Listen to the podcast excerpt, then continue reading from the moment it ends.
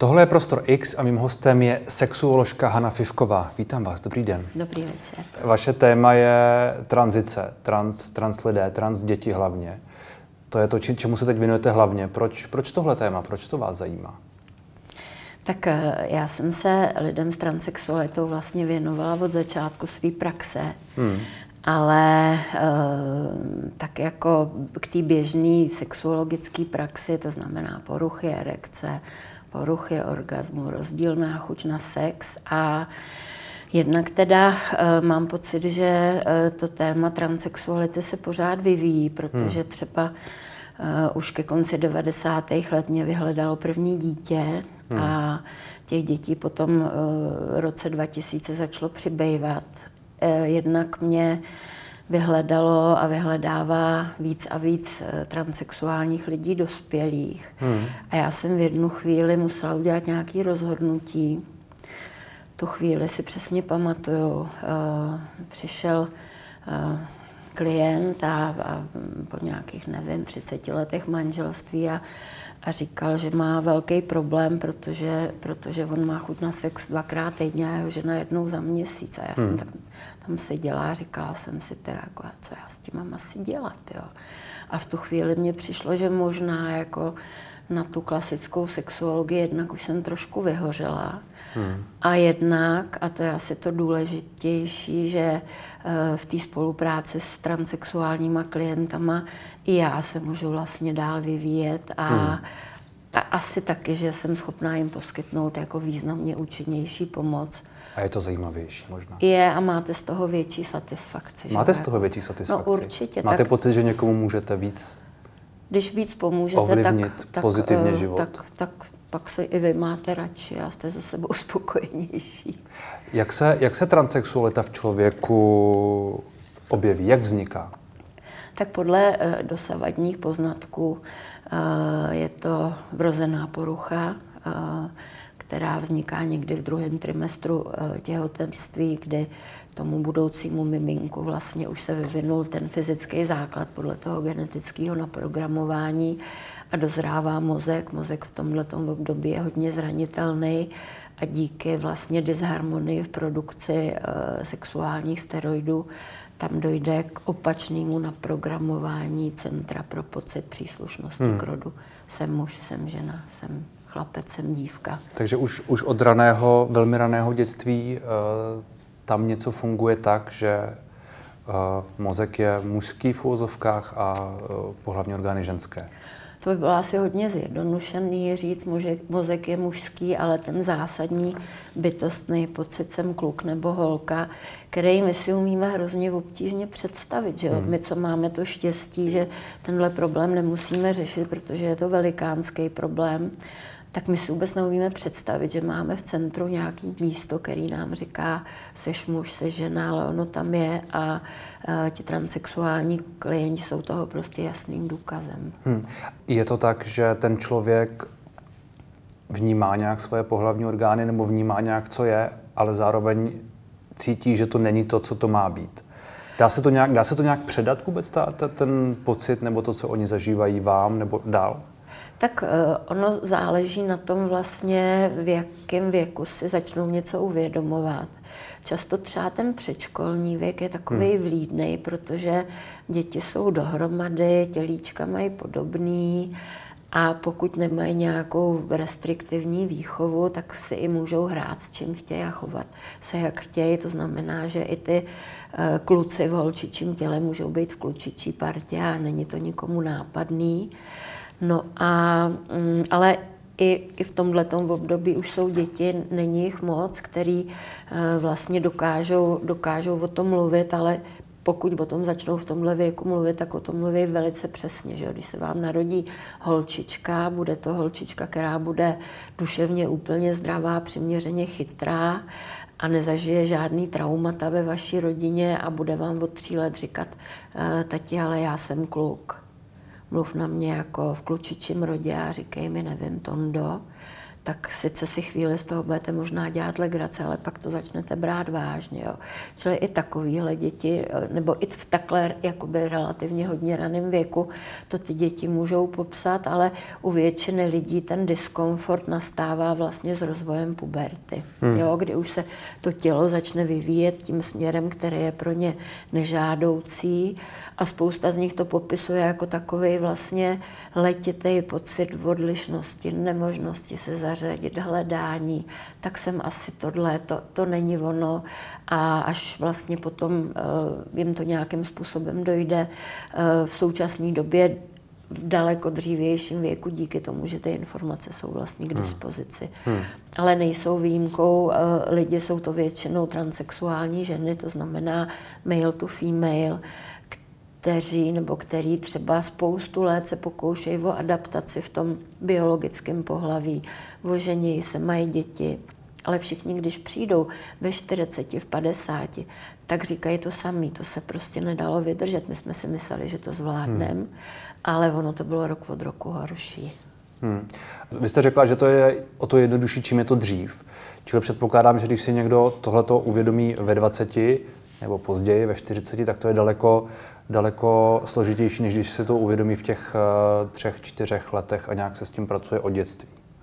Tak těch malých dětí opravdu chodí, já nevím, v současné době třeba mám v péči, nevím, 8-9 dětí tohohle věku, ale je to samozřejmě jednodušší, protože jednak můžete pomoct tomu dítěti vlastně zabránit těm jako nepříjemným rokům, kde někomu, kdo se cítí být klukem, začnou růst prsa, začne menstruace, že jo, my umíme tu, nebo dětský endokrinologové umějí tu pubertu vlastně zablokovat, tak aby třeba se ušetřila operace potom v budoucnosti.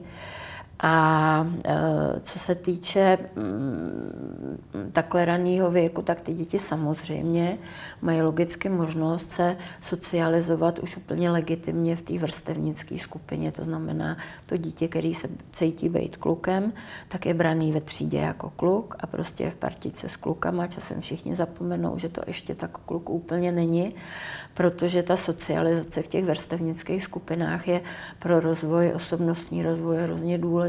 A mnoho těch, dejme tomu, transsexuálních adolescentů vlastně v tomhle jako kdyby měli na sobě pokličku, že jo? Protože oni od nějakého věku už nemůžou být tam, kde by chtěli být, a tam, kam fyzicky patří, tam jim to nejde.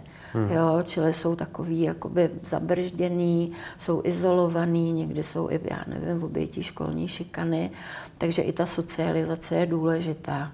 Z druhé strany, když přijde člověk female to male, to znamená transsexuální muž třeba ve 40, tak se taky nic tak hroznýho nestane, protože jako většina těch kroků, které se v rámci tranzice dělají, tak vlastně pro ty transsexuální muže jsou jakoby jednodušší. Když přijde transsexuální žena, která přijde v 45, má mužskou postavu, mužský rysy a ten testosteron se na ní už opravdu za ty desítky let vyřádil, tak je to pak jako hrozně obtížný vlastně se stát tou ženou nebo hezkou ženou, což většina žen chce být taky hezká žena. Přijde za váma dítě nebo rodiče s dítětem, dítě asi samo ne, asi jedno v jakém věku, možná v pubertě, možná mladší. Jaké je to první, co vy s ním děláte? Co první je, aby to se s tím vyrovnal, aby si to rozmyslel pořádně, abyste vy zjistili, jestli to je skutečně tak, nebo jestli třeba jenom něco viděl někde, nebo jak s tím pracujete? Tak u těch hodně malých dětí jde vždycky o spolupráci na dlouhý roky, protože s malým dítětem si musíte nejdřív vybudovat nějaký vztah. Že nemůžeme se prostě, ono se nebude jako s cizí ženskou bavit jako hodinu o tom, jak se cítí. Musíme prostě se bavit o všem, co ho zajímá. Musí si nějakým způsobem ke mně vytvořit důvěru a můžeme vlastně spolu tu identitu zkoumat. U těch třeba adolescentních transsexuálních klientů, tam už se ptám vlastně, v čem je problém a co bych pro ně mohla udělat.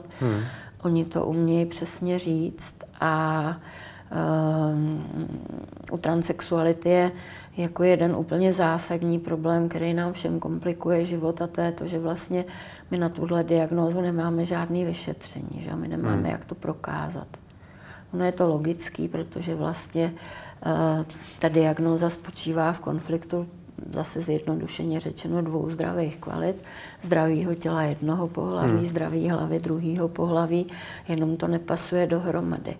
Takže určitě děláme nějaký, jakoby, nevím, určitě součástí té diagnostiky je psychologické vyšetření, ale ani psychologové nemají žádný test na identitu, že jo. Není dotazník, který byste vyplnil dole. Vyšlo muž, žena, chlapec, dívka. Takže spíš ten psycholog vyloučí, že nejde o nějakou prostě patologii, duševní poruchu osobnosti, duševní nemoc. No a potom já v tom dialogu s klientem tak určitě zkoumáme vlastně, v čem se ten problém s tou identitou projevoval v dětství, jak vlastně to nacházel, jak to objevoval. Ale taky vždycky vlastně o dlouhodobou spolupráci a to, co by rodiče potřebovali, jasný důkaz. Jo, v podobě, kdyby existoval odběr krve, hodnoty do transsexuality, tak jsme všichni klidní. Takže není to úplně jednoduchý. Není to jednoduché v tom, že je tu i v úvozovkách něco jako prostě boj s těmi rodiči, že prostě oni asi nejsou vždycky připraveni na to, že to dítě je transsexuální, nebo ten prostě člověk, třeba už trošku starší, je transsexuální, že to není žena, že to není muž, ale že to je to druhé pohlaví a že oni se s tím musí nějak jakoby vyrovnat. Tak jako pravý boj s rodičema asi člověk úplně nezažívá, protože ty rodiče, který tomu dítěti nevěřejí, tak ho nikdy nepřivedou. Jo, a to dítě pak, když ten problém přetrvává, tak nás vyhledá v plnoletosti. Ale rodiče logicky mají strach. Že mají strach, aby to dítě neudělalo nějakou fatální chybu, který by potom jako za mnoho let mohlo litovat.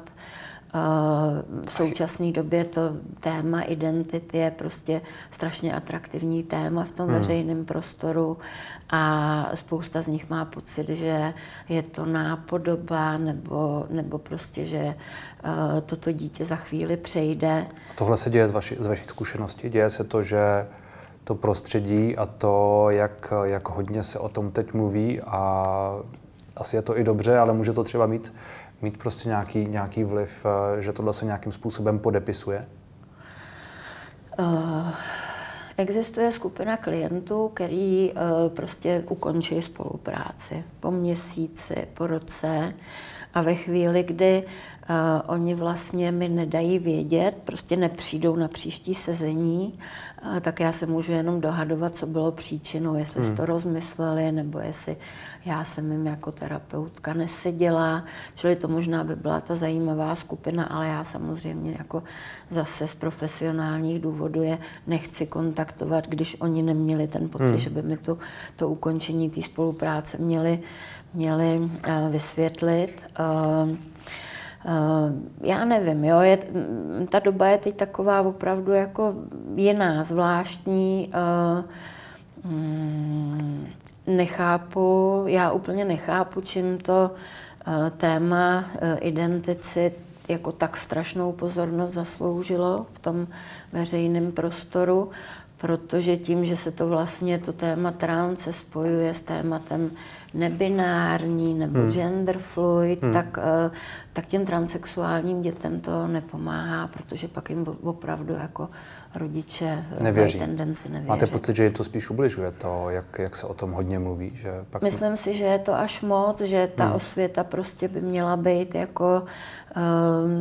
jako správně vedená, přiměřená. A já když vlastně si vemu, jak jako transsexuální lidi jsou jako strašně minoritní skupina, je důležitý, aby ta osvěta běžela, že jo, ona tady běžela, bude běžet, ale takovým tím jakoby tím tlakem na tu velkou informovanost, často ne úplně správnou informovanost, a tím spojením s těma desítkama jiných identit, tak to opravdu nepomáhá. A máte pocit, že tohle to jde, říkáte, že toho je moc, ale na druhou stranu je to, z vašeho pohledu máte nějakou podstatu? Má to, vy sama, vy jste řekla by gender, někdo je nebinární, někdo je třetí pohlaví a další věci, těch věcí by se asi dalo popsat spousta. To je něco, čemu, co vy vnímáte, jako že je v pořádku, že je relevantní, že je přirozené, řekněme, že je pro vás pochopitelné? Tak, že je to v pořádku, v nepořádku, to těžko říct, prostě děje se to. Já si jako často kladu otázky vlastně, proč se to děje. Nevím, mám pocit, že ale nechci se tím nikoho, já se s lidma s nebinaritou nebo s lidma, kteří říkají, že jsou bigender nebo fluidní, já se s nima takřka nesetkávám, že občas někdo zabloudí do ordinace, ale vzhledem k tomu, že to není žádná lékařská diagnóza, je to jenom nějaké sebevyjádření, nemáme na to doporučený postupy péče, nemáme žádný mezinárodní standardy, tak já jako, že jo, já jsem schopná pomoct lidem s transsexualitou, ne lidem nebinárním, takže jako vlastně nemám s nima velkou zkušenost, takže úplně jakoby ani nerozumím často tomu, co to znamená. Jo. Já jsem přece jenom jako ze staré školy, já si myslím, že žena a muž a transsexuální lidi jsou taky ženy a muži a chtějí žít jako každý jiný muž a každá jiná žena. To vidím 20 let v ordinaci, protože s drtivou většinou z nich jsem v kontaktu i po tom, co projdou tranzicí. A to jako rozdíl mezi tím fyzickým pohlavím, řekněme, a mezi něčím, jako je gender, mezi něčím, co je spíš jakoby společenský konstrukt, občas zaznívá něčím, co je víc jakoby sebevyjádření toho člověka, to už je něco, co z vašeho pohledu je čistě osobní a vlastně nehraje to roli z toho hlediska sexuologického, nebo je to něco, co je úplně mimo a... Tak myslím si, že ten základní pocit se muž nebo žena, kvůli kterému mě moji klienti navštěvují, to není konstrukt. To není konstrukt, to je prostě základní součást identity. To, jestli potom se nad tím staví, jaký muž, jaká žena, jestli tam hrajou roli to, že vlastně se třeba trošku míchá jabka s hruškama a trošku vlastně jako se míchá ten jádrový pocit identity s genderovýma stereotypama. To znamená, nejsem tak úplně muž, protože jsem jemnej snílek a nejsem tak úplně žena, protože jsem, nevím, fotbalová útočnice. Těžko říct. Těžko říct. A je to důležité z vašeho pohledu? Je důležité, jestli když člověk je muž, řekněme, ale zároveň má pocit, že není muž, že není nic, že se třeba sám identifikuje jako to třetí pohlaví nebo se identifikuje jako cokoliv. Je to škodlivé? Není to jedno? No, já si myslím, že jako určitě každý má svobodný právo na to se identifikovat, jak chce. Určitě, 100%. Akorát, že já jako terapeut nemám žádnou možnost, jak pomoct. Vy jste ta slova, co jste tu řekla, to, že pohlaví jsou dvě a že vlastně, když někdo mluví o bisexualitě a dalších těch podobných věcech, že tomu úplně nerozumíte. Ty slova jste řekla před asi 2 měsíci, jestli se nepletu, v rozhlasu, v rozhovoru s Petrem Vizinou a tehdy jste to byla docela kritizovaná, aspoň v některých těch komunitách, řekněme. Jak byste tuhle kritiku a ty reakce na ten rozhovor, jak jste to vnímala? Tak já vzhledem k tomu, že nejsem na sociálních sítích, tak kromě asi 3 nějakých mailů, kde mi někdo nadával, tak jsem vlastně se s žádnýma reakcema nesetkala. A asi jsem ráda, respektive já se vůbec nebráním jakýkoliv věcný diskuzi, ale číst prostě nepříjemný, neslušný komentáře na sociálních sítích, to mě úplně jako asi nebavilo.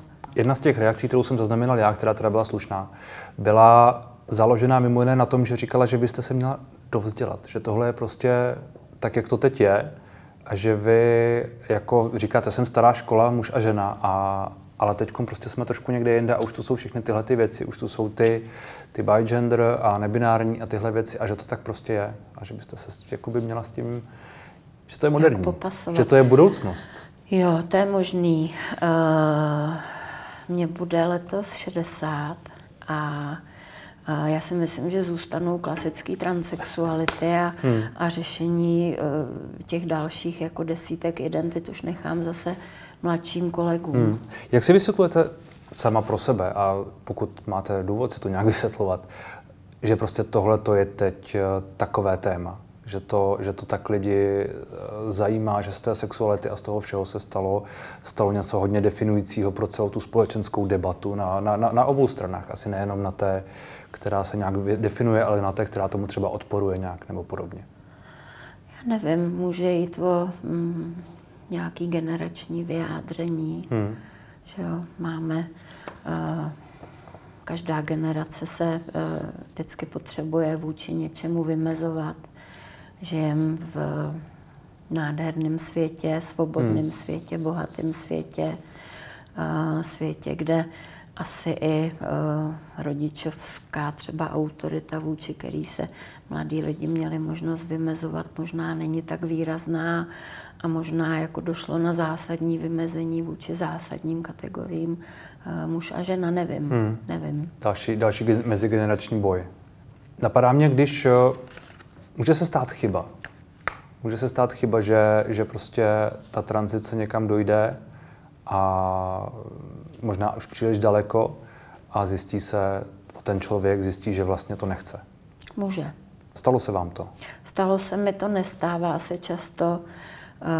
V České republice máme za těch posledních, já nevím, třeba 25 let asi 3 případy, kdy vlastně člověk po kompletní tranzici přišel za několik let s tím, že je nespokojený a že to chce nějakým způsobem řešit.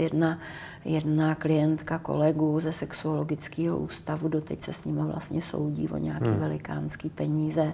Určitě se to může stát. Určitě. A dá se to pak nějakým způsobem, ta cesta zpět od určité chvíle neexistuje nebo existuje vždy? Tak ve chvíli, kdy už někdo podstoupí chirurgické zákroky, tak jsou chirurgické zákroky, které prostě vratný nejsou, že jo? Když si transsexuální žena nechá odoperovat penis, jasně, a vytvořit pochvu, tak pochva jde zašít, ale faloplastika... Já jsem ani tak, jako je jasné, že když se něco odřízne, tak je to odříznuto, ale ty všechny věci, které probíhají předtím, hormonální a jiné věci, prostě až do té doby, než se dojde k těm chirurgickým řešením, jsou nějakým způsobem ještě vratné, nedojde tam k nějakým hormonálním změnám, které by mohly něco...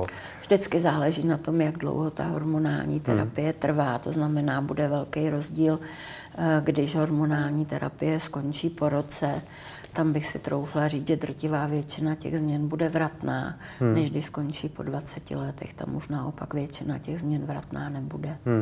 Chybí vám v diskuzi o tom tématu odbornost ve veřejném prostoru? Vy jste to trochu zmínila a vlastně by mě zajímalo, jestli když se baví o těchto věcech, ne když o tom mluví třeba prezident, to chápu, že asi nemůžeme čekat, ale jako obecně, když prostě se o tom vedou nějaké, řekněme, společenské diskuze, že tam prostě trochu chybí že to je trochu zjednodušeno obecně. Těžko říct, já za sebe... A znovu říkám, tím, že vlastně nejsem na žádných sociálních sítích, tak vedu diskuze spíš prostě s lidma, který si mě třeba, nevím, pozvou na besedu, na přednášku. Učím na pedagogické fakultě tady v Praze, přednáším sexuologii a ten kontakt, nevím, s mladýma kolegama, s kolegama ze spřízněných oborů, kontakt třeba se studentama ve škole, tak tam si myslím, jako, že ty debaty se vedou jako fajn. Tam z toho mám radost a není to o tom, že já bych jako byla ten, kdo všechno ví. Já si myslím, a je to tak, jak jsem řekla, že jo, ten vývoj v této oblasti je to, co mě na tom vždycky zajímalo. Když říkáte, ten vývoj je to, co vás zajímalo, ale na druhou stranu ten vývoj je v těch dvou pohlavích. Ten vývoj není to, Další, o čem jsme se tu před chvilkou bavili, čili takové to třetí pohlaví je tyhle věci. To není ten vývoj, který z vašeho pohledu by byl v tomhletom směru nějakým způsobem vědecký. Tak to já nevím, to nám nějak doba ukáže, ale jak říkám, tak jsou chirurgové, kteří se specializují na operace srdce, jsou psychologové, kteří dělají kognitivně behaviorální terapii a já se specializuju na diagnózu transsexualita. Možná, až bude diagnóza nebinarita a budou na to vytvořeny nějaký opravdu odborný postupy, takže potom ta situace pro někoho z kolegů bude vřená, aby se mohl tohohle tématu chytnout. Paní Jochová z Aliance pro rodinu není úplně příznivcem transsexuality a toho, co děláte s dětmi, nebo prostě s lidmi obecně, nejenom vy, ale obecně. A řekla mimo jiné, máme tu progresivní sexuology, kteří jsou schopni postavit se před třídu plnou rodičů a říct jim, že dítě již názor ohledně svojí identity nikdy nezmění, ono ho ale může změnit. Mě vlastně zajímá, jestli tohle se vůbec někdy může stát, že ten sexuolog takhle to bude kategoricky tvrdit. A nebo jestli to je obava, která je... Ten sexuolog jsem byla já. Ten sexuolog jsem byla já, ano. Ale mě zajímá, jestli tohleto vy skutečně říkáte a jestli tohleto není jenom něco, co vlastně je spíš trochu vytrženo z kontextu a převráceno. Ne, a jenom pod čarou vidíte, jak my to máme vlastně těžké, jako my to schytáváme jako na jednu stranu, že jsme málo progresivní, na druhou stranu, že jsme moc progresivní. Ten příběh toho dítěte, a je to vlastně podobný jiným příběhům, je to dítě, který ke mně chodilo třeba od 4 let věku, narodil se jako holčička a od těch 3 let tvrdil doma, že je kluk, rodiče mu uvěřili, čili když on ke mně přišel, nevím, v 5 letech, tak přišel kluk, že jo. A spolupracovali jsme třeba, 2 roky. Zvykali jsme si na sebe, on ke mně nacházel důvěru a on potom vlastně byl v takový složitý situaci, že vlastně doma mohl být kluk, ale ve škole dělal, že je holka. A přišel za mnou a říkal, hele, jako já už bych chtěl říct ve škole, že jsem kluk prostě. Mně už to fakt jako nejde, já se tam přeříkávám. A tady já si myslím, že existuje, nebudu říkat 100, ale 90,9% vysoká jistota, že to dítě je opravdu chlapeček. A ve spolupráci s tou školou se povedlo, aby ty děti ho jako kluka začaly brát, on tam normálně funguje. A myslím si, že mu to hrozně pomohlo. Škola se zachovala úžasně, že ho strašně pomohla, že jo, v rámci inkluze, zařazování prostě dětí s nějakým problémem do kolektivu a myslím si, že teprve teď se může dobře rozvíjet. Já jsem tu otázku vlastně myslel spíš tak, jestli pokud je tahleto, já chápu, že paní Jochová myslela přímo vás, ale ono to zní obecně, ale jde mi o to, jestli to je takhle kategoricky obecně vůbec říct někdy jde, anebo jestli to, jak to tady mimo jiné říkala paní Jochová, je to zobecnění na to, že tohle to platí prostě obecně, je přehnané. Jestli vy prostě můžete někdy přestoupit před třídu plnou dětí a říct obecně, tak tohleto dítě si myslí něco, už to nemůže změnit, tak to asi nejde. Předpokládám. Tak já nikdy nepoužívám slova, že to dítě to nemůže změnit. Všechny děti, nebo dospívající, nebo dospělí, že jo, který se na tuhle cestu vydají, tak v podstatě, že jo, bavíme se o tom, že kdyby si to rozmysleli, kdyby měli jakýkoliv pochyby, že jo, tím, že se do něčeho pustí, to neznamená, že jakoby se upíšou k tomu, že to dokončí.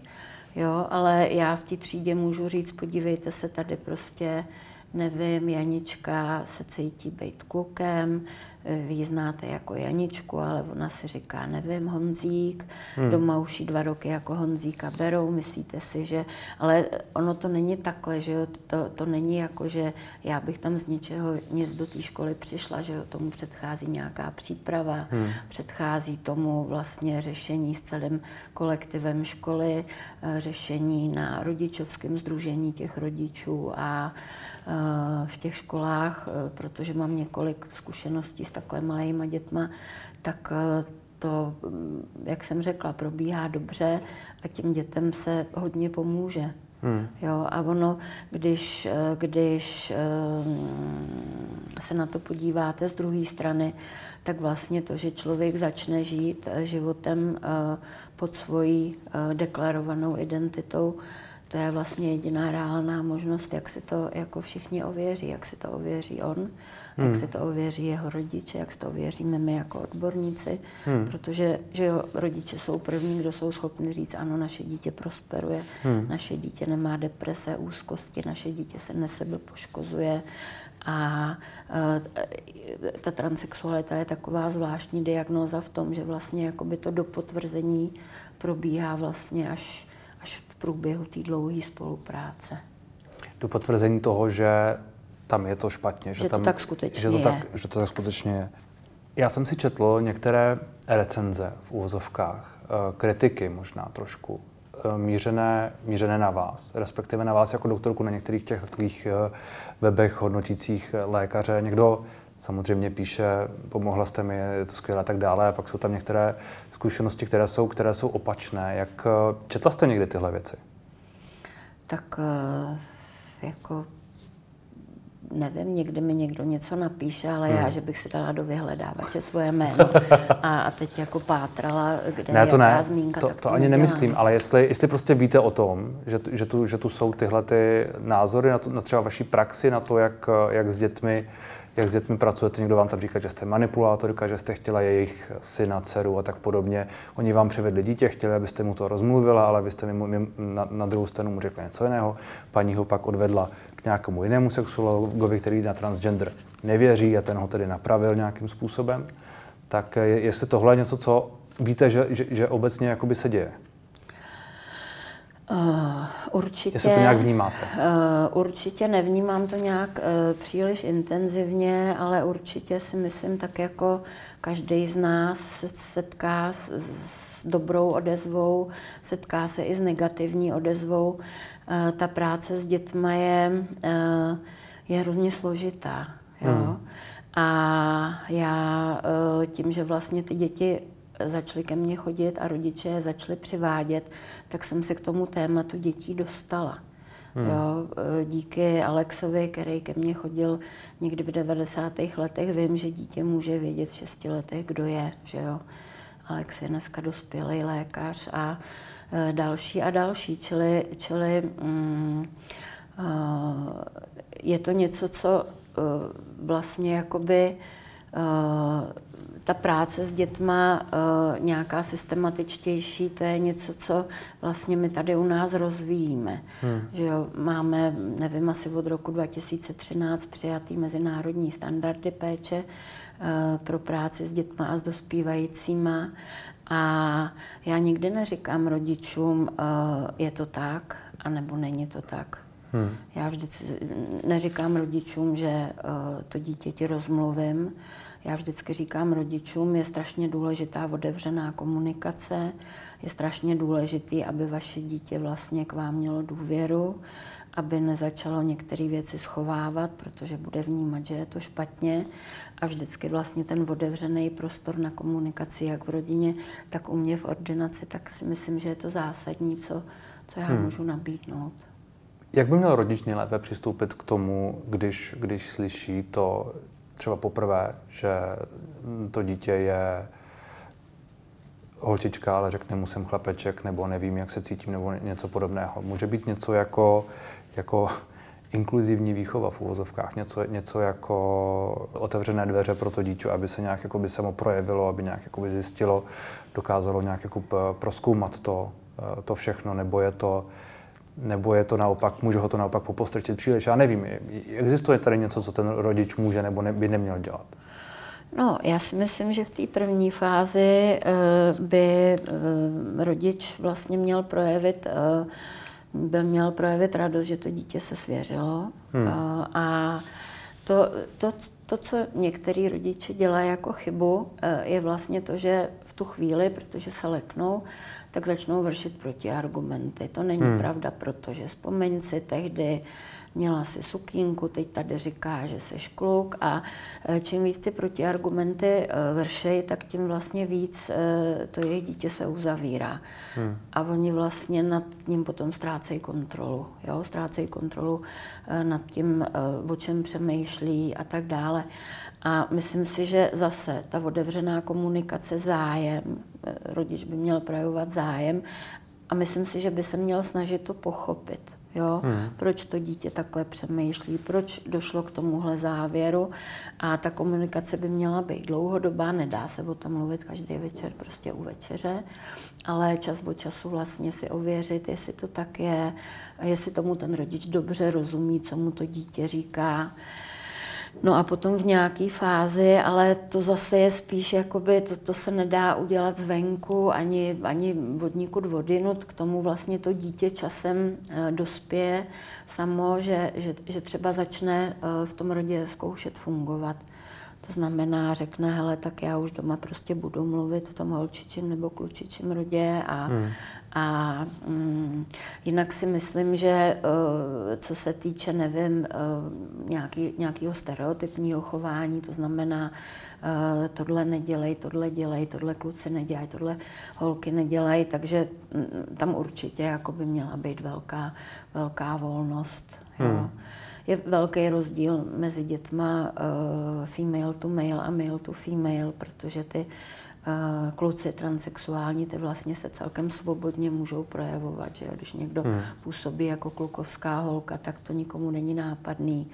Velice ohrožená skupina jsou vlastně ty chlapečci, který se chovají feminině, protože ty to jednak začnou skrývat, protože vědí, že je to špatně, že jo? Když máma zjistí, že si kluk hraje s panenkou, tak málem fakt volá na sexuologii a často bývají předmětem školní šikany. Vy jste řekla, že máte hodně práce a že máte 8 až 9, 10 teď pacientů, je to tak? Těch hodně malých. Ale obecně víc. No, obecně víc. A přibývá to? Cítíte ten trend, že je nějakým způsobem jasný? Já si myslím, že ano. A myslím si, že se to nedá vysvětlit jenom tím, že chodí mladší lidi, že chodí čím dál tím dřív. Myslím si, že přibývá. Na druhou stranu, že jo, jediný takový jakoby validní čísla, který máme z celé republiky, jsou vlastně počty lidí, kterým v 18 letech anebo později schválí komise při ministerstvu zdravotnictví žádost o absolvování chirurgických zákroků. A tam se bavíme o tom, že třeba, já nevím, v roce 2015 to bylo za rok 120 lidí a v roce 2020 třeba 200, jo? Čili pořád to nejsou žádný jakoby dramatický nárůsty, ale uvidíme. Díky za rozhovor. Děkuju taky.